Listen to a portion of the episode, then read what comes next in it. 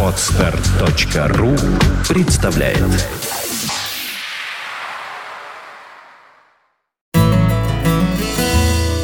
Фонтанка FM представляет уроки географии от Константина Рангса. Увлекательно, познавательно, а главное бесплатно и без домашних заданий. В программе «Занимательная география».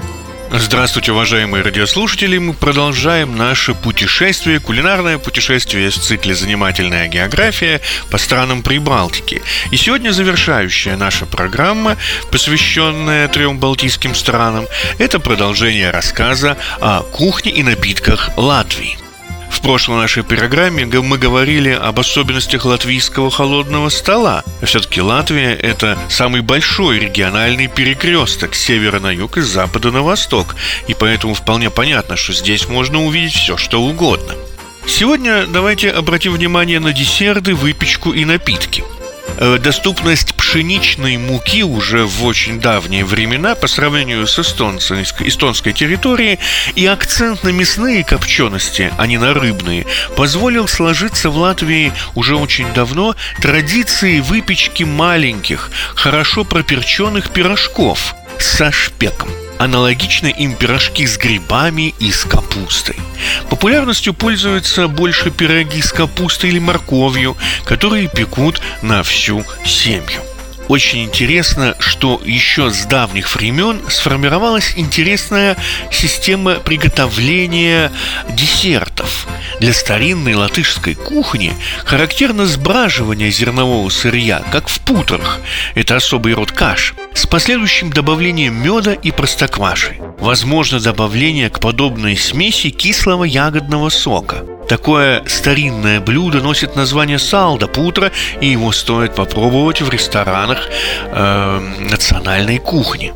Также в Латвии очень популярны хлебные супы, которые, в отличие от своего эстонского аналога, э, более сладкие и могут содержать в себе самые разные сухофрукты – вот это тоже очень интересная вещь. И эстонцы, и латыши считают хлебные супы своим национальным блюдом.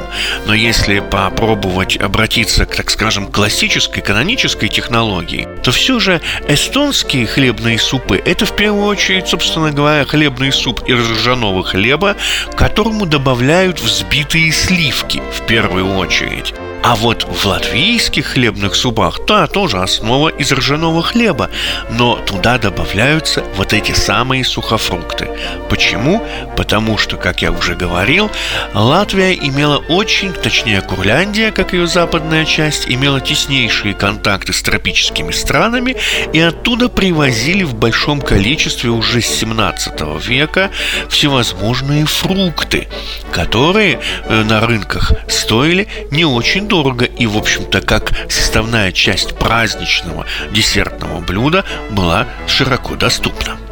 Очень интересно, что в свое время, во времена шведского владычества, в моде, когда было все французское, через Ригу проникла в Латвию любовь к фруктовым желе – надо заметить, что э, в Латвии очень много пьют в кофе, но в отличие от Эстонии здесь лучше относятся к чаю и умеют его заваривать и сервировать.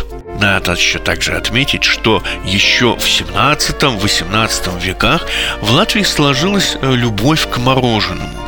Это тоже было связано с особенностью кулинарных передвижений. Стоит вспомнить, что после Великой Французской революции очень много представителей французской знати бежало на восток. И вот как раз Курлянское герцогство, которое с одной стороны было независимым государством, а с другой стороны находилось в вассальных отношениях э, по отношению к России, оно было очень интересным местом, где в свое время коротали время и Калиостро, и э, граф Сен-Жермен и наследник французского престола э, король Людовик XVIII. Вместе с ними, с этими достойными э, господами, э, там осели и многочисленные французские кондитеры и кулинары.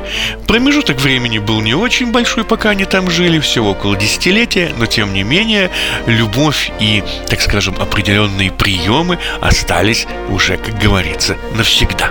Говоря же о безалкогольных напитках Латвии, то, конечно, стоит отметить, что кроме любви к кофе и, в общем-то, очень благосклонному отношению к чаю, э, существуют напитки традиционные молочные. И в Латвии такое же глубокое уважение к жирным молочным напиткам. Хочу обратить внимание, что, например, топленое молоко в Латвии можно купить и 4% жирности. По этой, кстати, причине любви к настоящему полноценному молоку в Латвии не прижилось молоко, которое предлагали финские соседи, то есть молоко обезжиренное. В Латвии придерживаются точки зрения, что если вам вредно пить э, жирное настоящее цельное молоко, то лучше его выпить просто меньше, а не заливать в желудок какую-то совершенно непонятную бурду. Тем не менее, э, кроме молочных продуктов, э, в Латвии популярен квас. Причем самое интересное, что в северной части Латвии чаще больше пьют классический квас, а в южной части Латвии, или особенно в Латгалии, как раз предпочитают в квас добавлять всевозможные фруктовые добавки – Кроме этого, стоит обратить внимание также и на всевозможные морсы, которые также в Латвии пользуются большой популярностью, особенно морсы на основе клюквы, брусники и других ягод.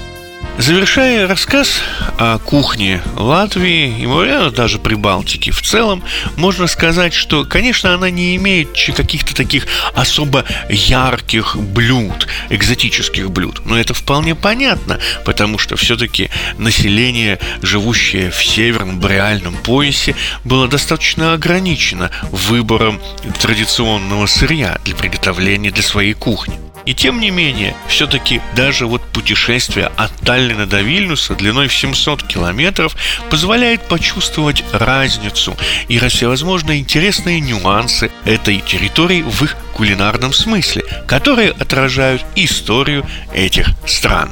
Всего вам доброго, интересных путешествий в наступающем году и оставайтесь вместе с нами. До свидания.